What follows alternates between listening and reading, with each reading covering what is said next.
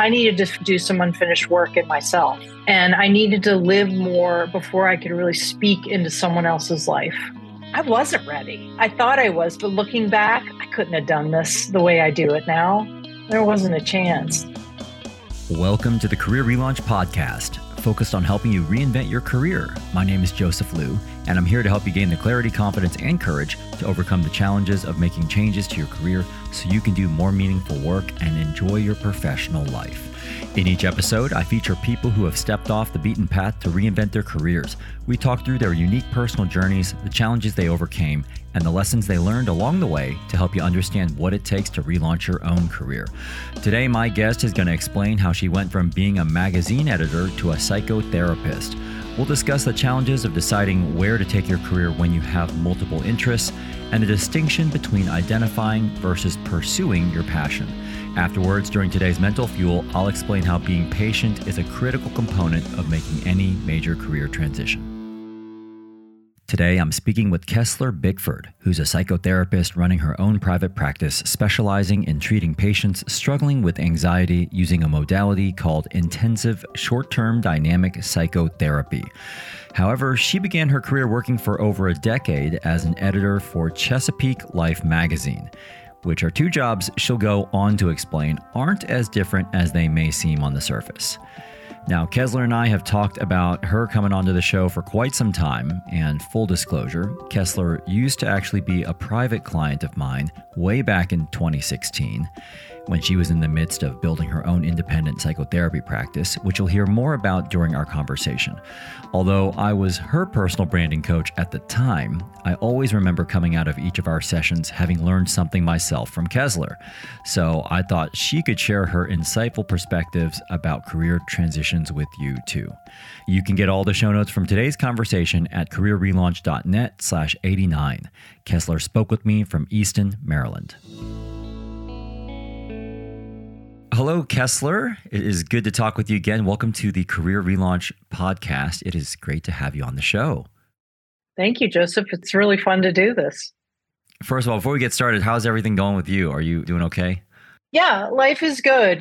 Being a parent just like supersedes everything because your happiness is like contingent on how your child is doing. I should probably say that you and I haven't spoken in a while. So this is actually going to be a little bit of a catch up for you and I also.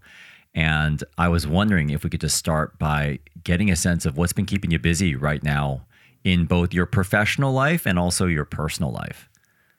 I am a wife and I am a mother of a 10 year old boy, as well as a psychotherapist. So all that is always moving the speed of light and at the same time.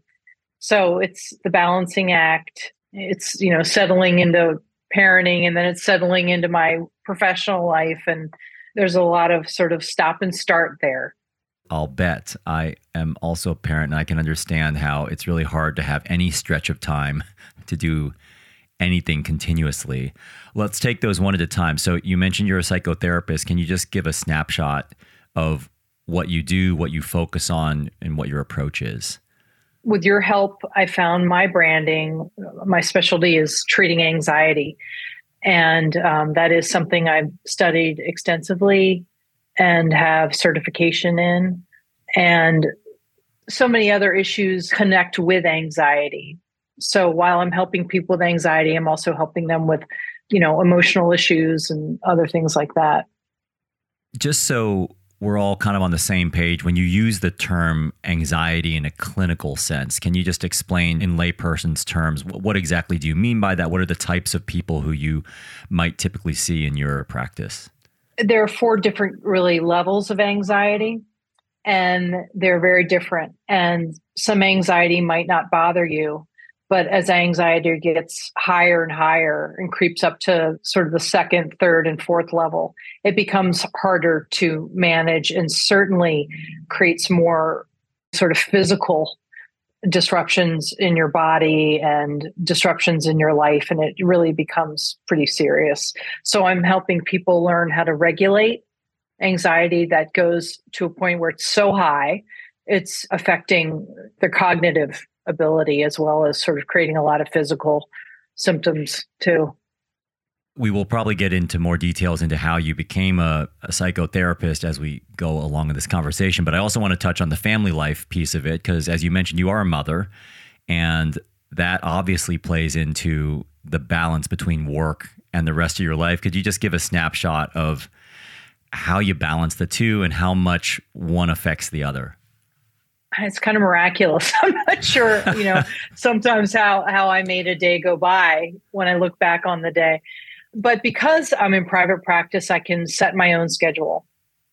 And that really allows me to tailor the time I need and carve that out for my son or family things, and then move my clients around that.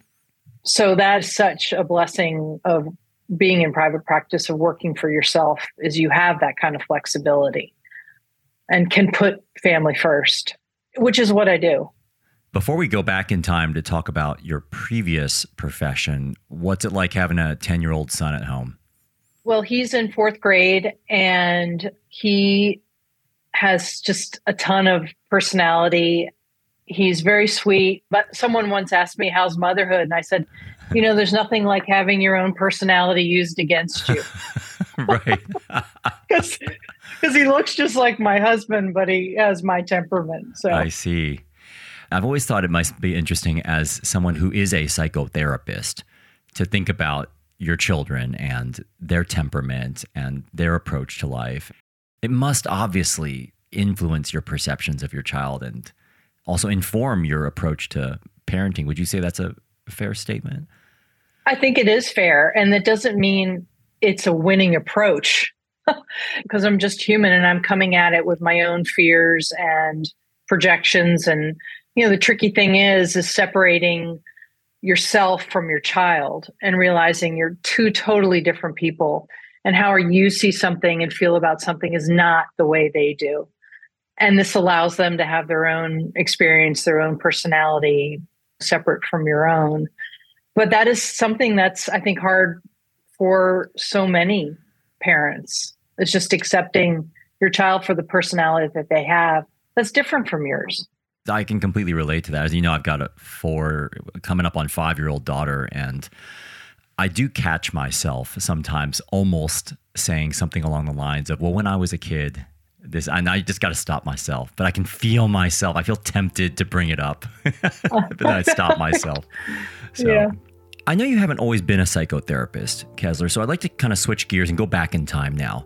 Would you mind just telling me what you were up to before you entered the world of therapy? And I understand you spent quite a bit of time as an editor.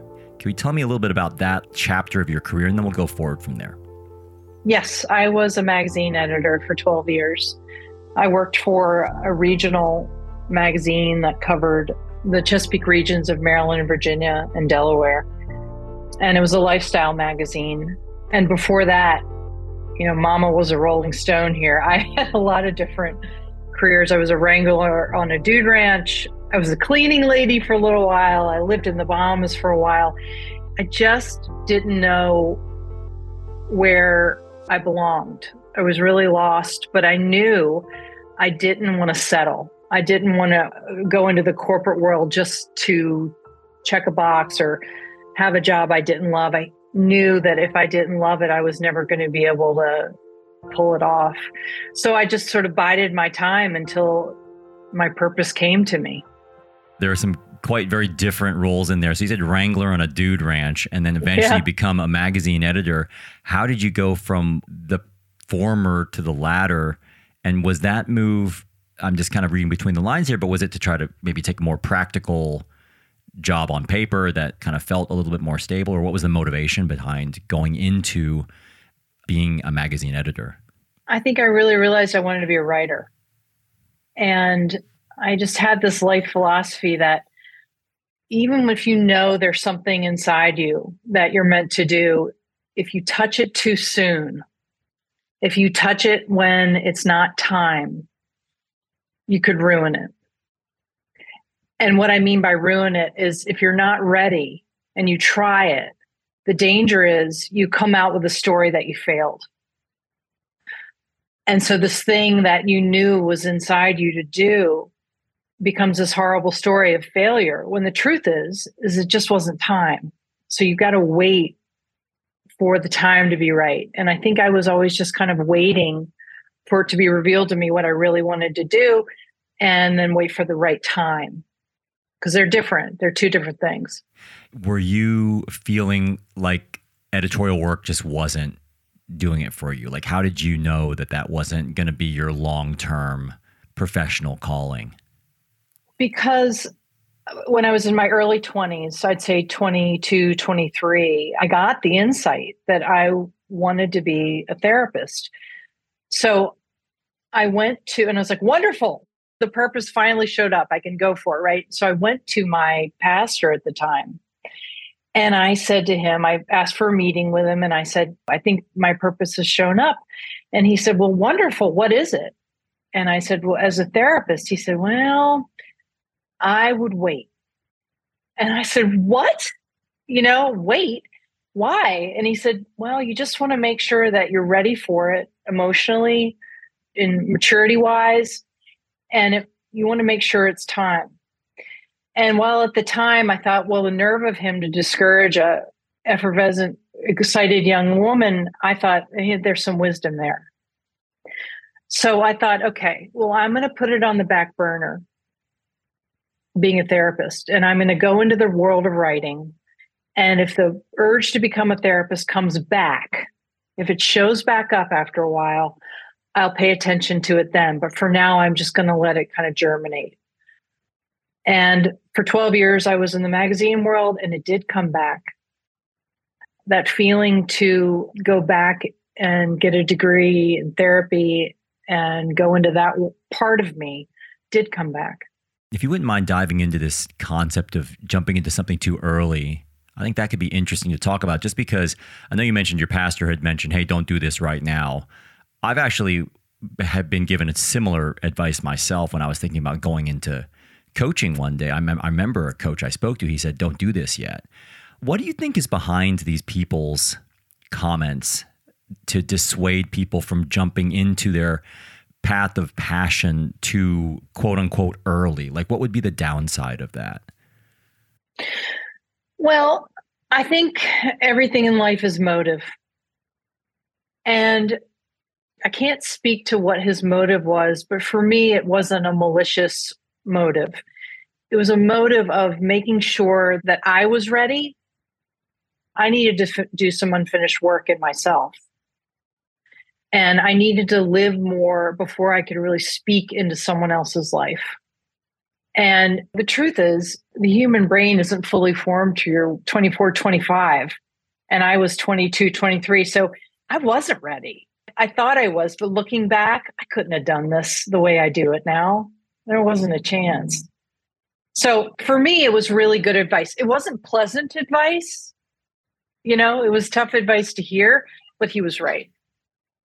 What do you think that time as a magazine editor did for you or enabled you to do that you wouldn't have otherwise been able to pull off when you started to make that transition into psychotherapy?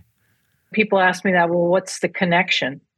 And it's not a loose connection, it's a very strong connection because as a writer, you've got to have the ability to step out of someone else's story when you're interviewing them in order to tell their story. You've got to remove yourself so that you can fully hear them and fully take in their experience so that you're able to translate it onto paper. So there was so much training in listening and asking questions that lead to deeper and more information for me and removing myself from the equation so that it can be their moment, not mine.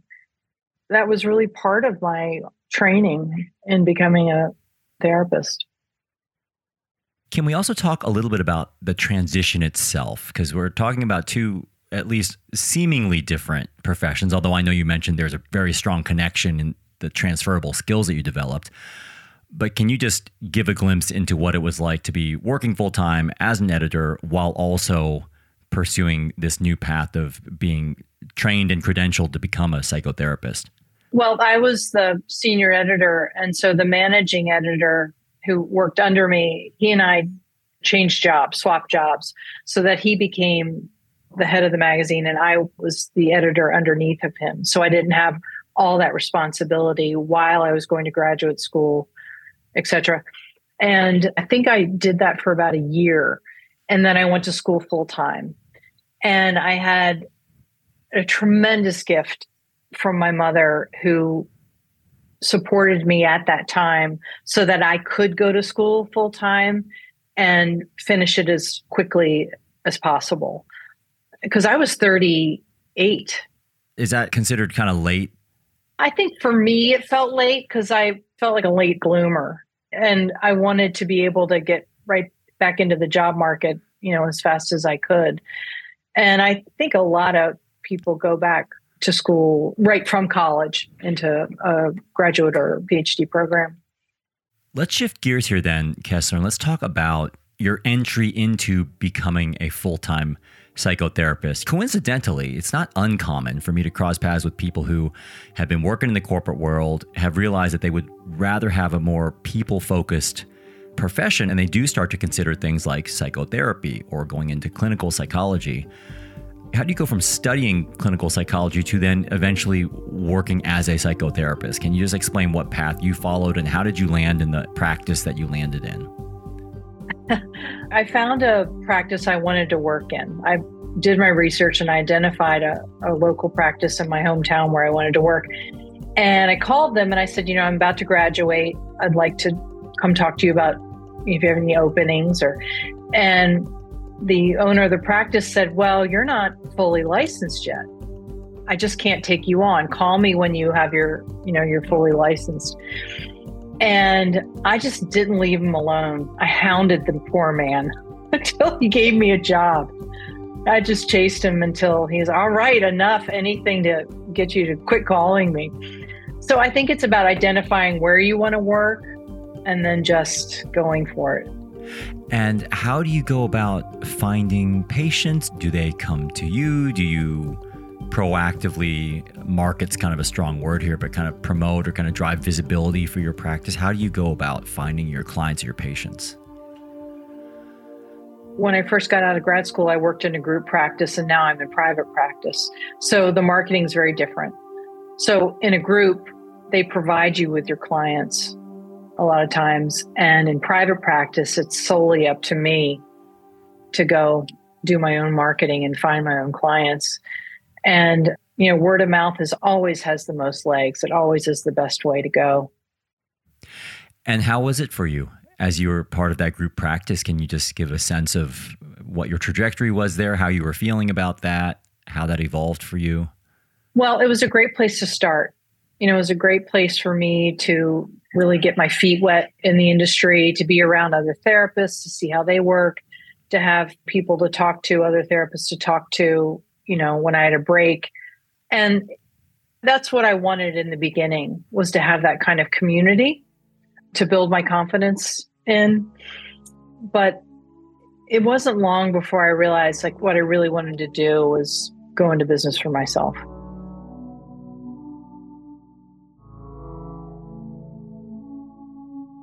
Was there something in particular that was kind of nagging you about being part of a group practice versus branching off on your own that was triggering you to think, hey, I need to go start my own practice? Well, there are lots of problems when you get a bunch of therapists together. Okay. I can imagine. Yeah. right. Yeah. I mean, how many jokes could we make up about that right. one? but therapists have all kinds of different modalities they use right? There are tons of different ways to do therapy. And I had my own training compared to their training. You know, sometimes it clashes, sometimes it works. But for me, that was a little bit of a rub that we didn't have the same kinds of therapy we did. That becomes disagreement on how to do therapy and the best ways to do therapy. And, you know, while you can learn from each other, it's nice to be around sort of more people are doing the same kind of therapy you're doing. And also, your schedule is not your own when you work in a group. And neither is your rate. You know, it's set for you. So let's talk about your transition then, going from part of a group practice to branching off on your own to start your own solo practice. What was that like for you? And let, maybe let's start off in the early days. How did you think it was going to go? And then how did it actually go? It makes me remember when I first found you online. I thought if I'm going to go out on my own, I've got to have something that differentiates me from the other sea of therapists out there. So I found you online and I have this memory of sneaking out of the office going to sit in my car and having telephone these secret telephone conversations with you with my boss recollections of that also yeah yeah right but you helped me prepare for my exit because you really helped me think through who I wanted to be in private practice. Yes, it was a business decision, but it was also very much of a philosophy I was building with your help of who I wanted to be, how I wanted to be known, and really thinking through all that. So I really thank you, by the way, that you gave me that education before I stepped out on my own. It made it very much less impulsive and much more deliberate. That's great to hear. I should probably say, just full disclosure, we have worked together professionally before, where I guess, as you mentioned, when you were thinking about branching off on your own, you came to me and we talked a little bit about your branding and your positioning. And can you share a little bit about what was the best thing about branching off on your own and what was the most challenging just in the early days? The scariest part was oh my God, where am I going to get my clients from? Because they've kind of been fed to me. And my boss was very kind and said to me, You can, whomever you're seeing now, the clients we've given you now, you're welcome to take them with you if you'd like. So he was very generous in that way. But the nature of the therapy I do is short term work. So it doesn't take many weeks or months for patients to sort of graduate, if you will, from their therapy, which means I need other clients to be right on the heels to fill the space. So, yes, I could take my old clients with me, but where were the new ones going to come from? That was a real nail biter for me. How do you go about finding the patients? It's kind of this ironic sort of system where if you're doing your job really well, I suppose, as a psychotherapist, it's the same thing in coaching your patient's not going to be your patient for very long because they're going to get better. Mm-mm. And so right. you yes. kind of need this pipeline of patients. And how do you go about doing that as a therapist? It is feast or famine. In the five years I've been on my own, I still haven't been able to crack the code of why are some months great and others are crickets. And I don't mean crickets, I mean maybe four, five, six, seven people as opposed to 20. And it goes up, it goes down, it goes up, it goes down. And I don't know the rhyme or reason. And I've spent a lot of time, I think, driving myself crazy trying to find the why.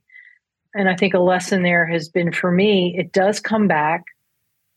And, you know, when it's slow, use that time to rest and just don't let the fear eat you up that it's not going to come back. Yeah, that is an interesting point because what one of the questions I wanted to ask you, Kessler, was about your life as a psychotherapist. And many people they're probably coming to you at their most desperate moments, I'm imagining. They're coming to you, you're dealing with issues related to anxiety. So you're dealing with people who are struggling a lot with something. And when they see you, they're probably really needing some serious help. How do you maintain your own psychology and your own stability through it all? Because you mentioned having, let's say, 20 patients at any one given time. I would imagine that's somewhat emotionally and physically draining. Is that the case as a psychotherapist? Like, do you feel the weight of the patients you're working with, or do you just find a way to kind of separate yourself from that? I've always been really curious to hear about that straight from an actual psychotherapist. That hasn't been a struggle for me because when you have hope for a patient, when they are highly invested in themselves and have the want, the will to meet their goals, I don't worry about them because they've already decided they're going to walk this road and they're going to get to what they want. I also I did some crisis work when I was um, in grad school as part of my grad school work, And that was very different. That was very draining for me because people didn't always have the will or the want to get better. The sympathy, you know, would just pour out of you. And that was draining. But that's a very different population. But I think as long as I see that a patient has the will, the want, the drive to get to their therapy goals, I'm energized by that. Well, before we talk about some of the lessons you've learned through your transitions, I did also just want to ask you about what you have found to be the most surprising aspect of shifting from being part of a group practice to now being uh, someone who's running your own practice? I still have a community that I've created with other therapists around me and reached out and gotten to know them and have coffee and we meet for lunch. I can still have that community without having it in my office space. But something else I found very surprising is that we've got more than one gift in us. And it takes some courage to put your eyes on that other part of you, that other gift, because sometimes it upsets the apple cart, right? Sometimes it can upset your life when you do that because it brings some change. But I do believe we all have more than one gift inside of us. The last thing I was hoping I could talk with you about, Kessler, before we wrap up with what you're focused on right now in your practice, is just a few questions about the things you've learned along the way of your very interesting career change journey. And I was hoping we could start by getting a sense of if you had to give advice to your younger self as it relates to making a major career change, what might that be? Don't second guess your gut about timing and have the courage to listen to it. Because again, you might hear a no, and that might be hard to hear. But I think that no is designed to protect you. It's designed to keep that change, that direction you want to go. It's designed to keep it sacred. And it'll come. But just listen to your gut about the timing of it all. I think sometimes we feel pressured to, as quickly as possible, move on to that thing that we feel is really going to light us up and really going to energize us, but to be patient with it, I suppose, if you can be. Yes, be patient with it and just question it. When you look back on your career change, Kessler, what's something that you wished you had known that you now know? I think don't let fear run the show. It can cause a lot of hesitation, it can cause a lot of wasted time and just go for it. if it's the right time, just do it. Life's too short to hesitate, to wait. One more question for you here. Just having been through this career change, what's one thing that you have learned about yourself along the way? Well, I was not a good student. Okay. I have a little bit of a learning disability that was never identified. So I wasn't a great reader. Focusing was hard for me. I didn't come away with the experience that I was terribly bright. And I think when I finally found my thing in life, I realized that I might not have a terribly high IQ, but I do have a high EQ. but that was just something that wasn't really valued by my family or at the time when I was growing up. I'm 53 by society either. I think it's got much more clout now than it did when I was younger. But I got to see myself finally as smart, capable, bright, gifted. And that's not to toot my own horn. It was just, I could see myself in a different way that I'd always wanted to. And I think finding your thing that you're really meant to do will bring that out for you. That's a really great point, Kessler, because I think sometimes when you're misplaced in the wrong profession, you can kind of mistakenly believe that you've got some issue and you're just not able to do the job as well as you could, or you're just not, there's something wrong with you because you're not feeling energized by it, but you could actually just be completely in the wrong role and just, yeah, not making the most of who you are and what you're meant to do. That's right. It's not a failure, it's a bad fit. You're not a failure. Absolutely. It's like playing the wrong sport. That's right. You just got to find the right fit. And that goes for relationships, it goes for careers, it goes for pair of pants. know, yeah, gotta, right. you just have to find the right fit. I'd love to wrap up, Kessler, with what you're focused on right now. And I know we've touched on this, but can you just explain a little bit more about the focus of your practice on anxiety and shame and the kind of help that you're really excited about providing people that you work with? I have been a student of the concept of shame since I was about 28 when I first heard the word. And I've really sort of built my life on first getting a hold of myself to be healed of my own shame. And then who knew that it was going to turn into what I'd be giving people for the rest of my life in turn. And there's one thing that every single person I've seen from the beginning of my career as a psychotherapist that people have in common is shame, some element of shame. And this has really been my focus is helping people come out of that and being able to forgive themselves and just break free of that cage of shame. That is always something in the works for me. I can't let you go without actually asking you to maybe comment on this idea because I I know before we hopped on this conversation, you actually shared an article in the Wall Street Journal with me that literally just came out before we recorded this, and it came out in September 2022. And it was called The Next Pandemic Anxiety Over Life Itself. And you can imagine there are people out there who are probably listening to this, and maybe they're dealing with a lot of economic uncertainty because of the unreal levels of inflation that are hitting people right now. We've got the war in Ukraine, we've got a lot of economic uh, volatility. We've still got the pandemic that's still on our hands.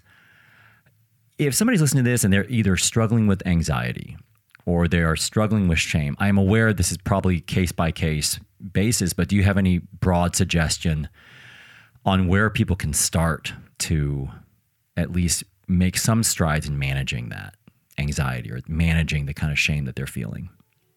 It's very hard to do on your own. I don't think we were meant to do it alone. I think these are the issues that we were meant to do in relationship with help. Because if you could do it alone, you would have already remedied the situation, right? But I do think it's something we're meant to do through a relationship. You know, make sure that you've got a therapist who is trained in anxiety regulation because it is a grossly misunderstood issue. I think not only in the therapy world, but also in the medical world. So you really want to have someone who is well trained in how to manage that. Speaking of which, if there is someone out there who's listening to this and wants to learn more about the topic of shame or anxiety, or find out more about the work you do as a psychotherapist for people struggling with these issues, where can they go? Well, thank you for asking. Um, my website, which is my name, Kessler Bickford, B I C K F O R D dot com. Well, we will be sure to capture that in the show notes. And I just wanted to thank you, Kessler, for well reconnecting with me first of all after all these years, telling us more about your life as a psychotherapist, your transition from a very different industry into the world of psychotherapy, and also just sharing some of your thoughts and insights on this topic of anxiety. So, best of luck with your practice, and also just thank you for all the work you're doing to assist your patients and all the people out there struggling with the challenges they're facing right now. Well, thank you, Joseph. It's been fun. So, I hope you enjoyed hearing Kessler's perspectives about how patience is so important when making a career change, why professional fit trumps all else, and what it takes to pursue your own unique interests. Now it's time to wrap up with today's Mental Fuel, where I'm going to describe times in my career when patience paid off and haste didn't.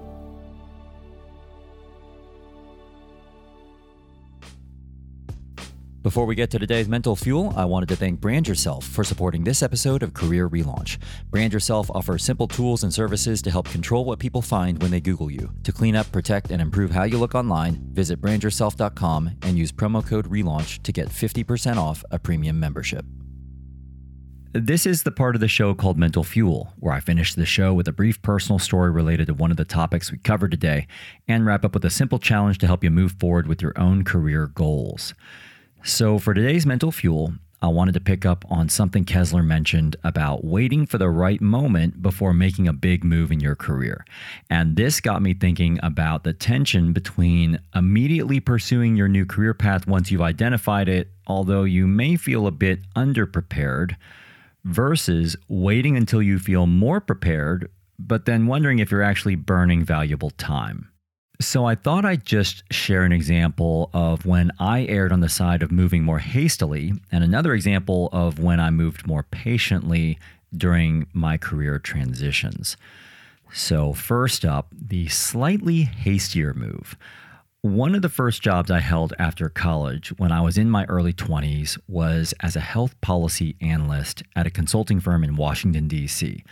And about two years into that job, I started to feel the itch to go back to graduate school after dropping out of medical school a couple years prior. Now, for much of my life, I'd always assumed I'd do an advanced degree beyond a college degree. So it was never really a matter of whether to do it, but more of a question around which degree I would pursue. And pretty quickly, especially after really enjoying the work I did on a big corporate rebranding initiative at that firm, I landed on the idea of doing an MBA. I'd actually already taken my GMAT before going to medical school because at the time I was already thinking about doing a dual MD MBA degree. So I applied right away. And after only three years of working at that consulting firm, I started my MBA, thinking that I'd err on the side of going sooner rather than later. I was in my late 20s, excited about getting my life moving in a new direction after the fallout from medical school. And I figured, why keep continuing to do work in the space of health policy if it didn't feel like my calling? So staying longer just kind of felt like I'd be burning valuable time. So off I went to the University of Michigan Ross School of Business, which was the only school I applied to. And looking back on it, although I did have a really great couple years there, if I'm really honest with myself, I feel like an additional year of work experience may have served me well.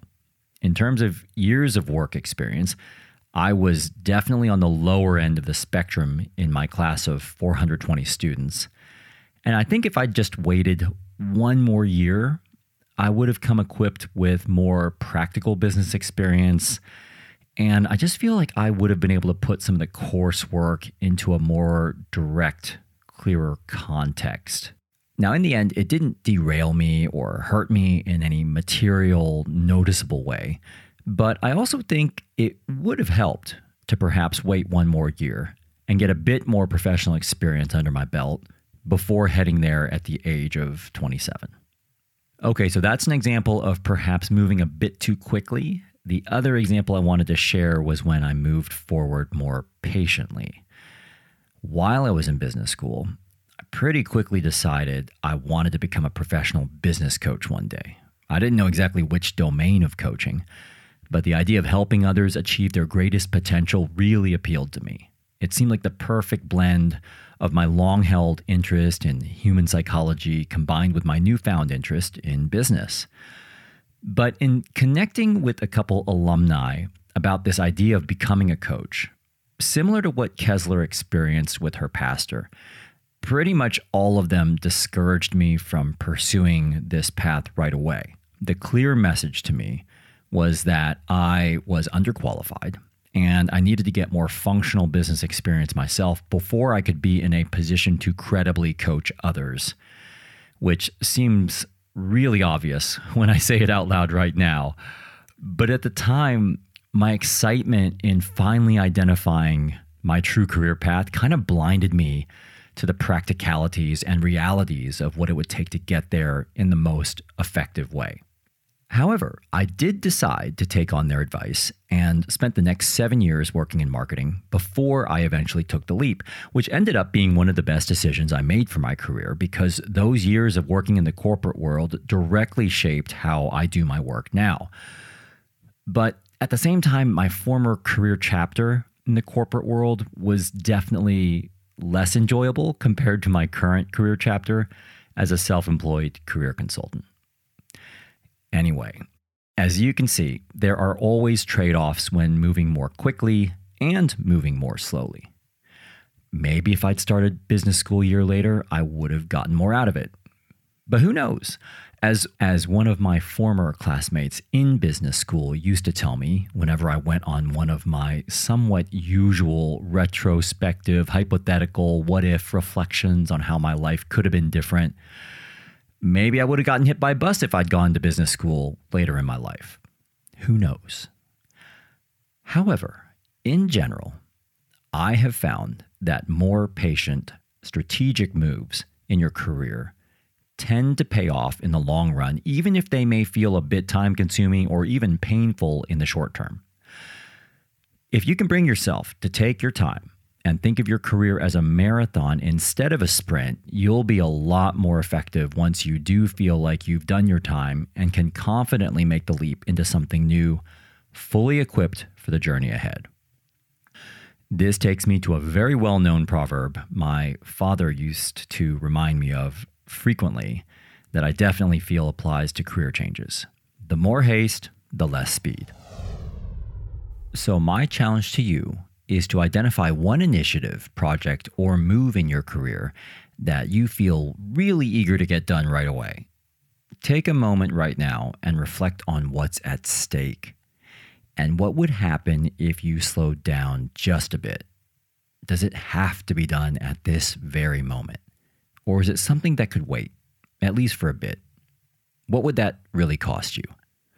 And more importantly, how could slowing down actually benefit you and perhaps increase your ultimate chances of success?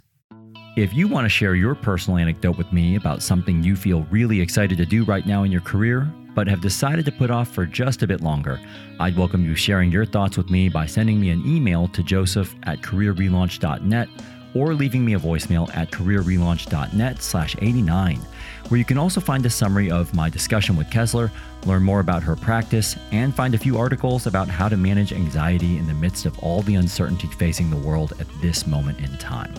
Again, that's careerrelaunch.net slash 89. Thanks so much for being a part of the Career Relaunch community, and a very special thanks again to Kessler Bickford for sharing her story with us today from Maryland.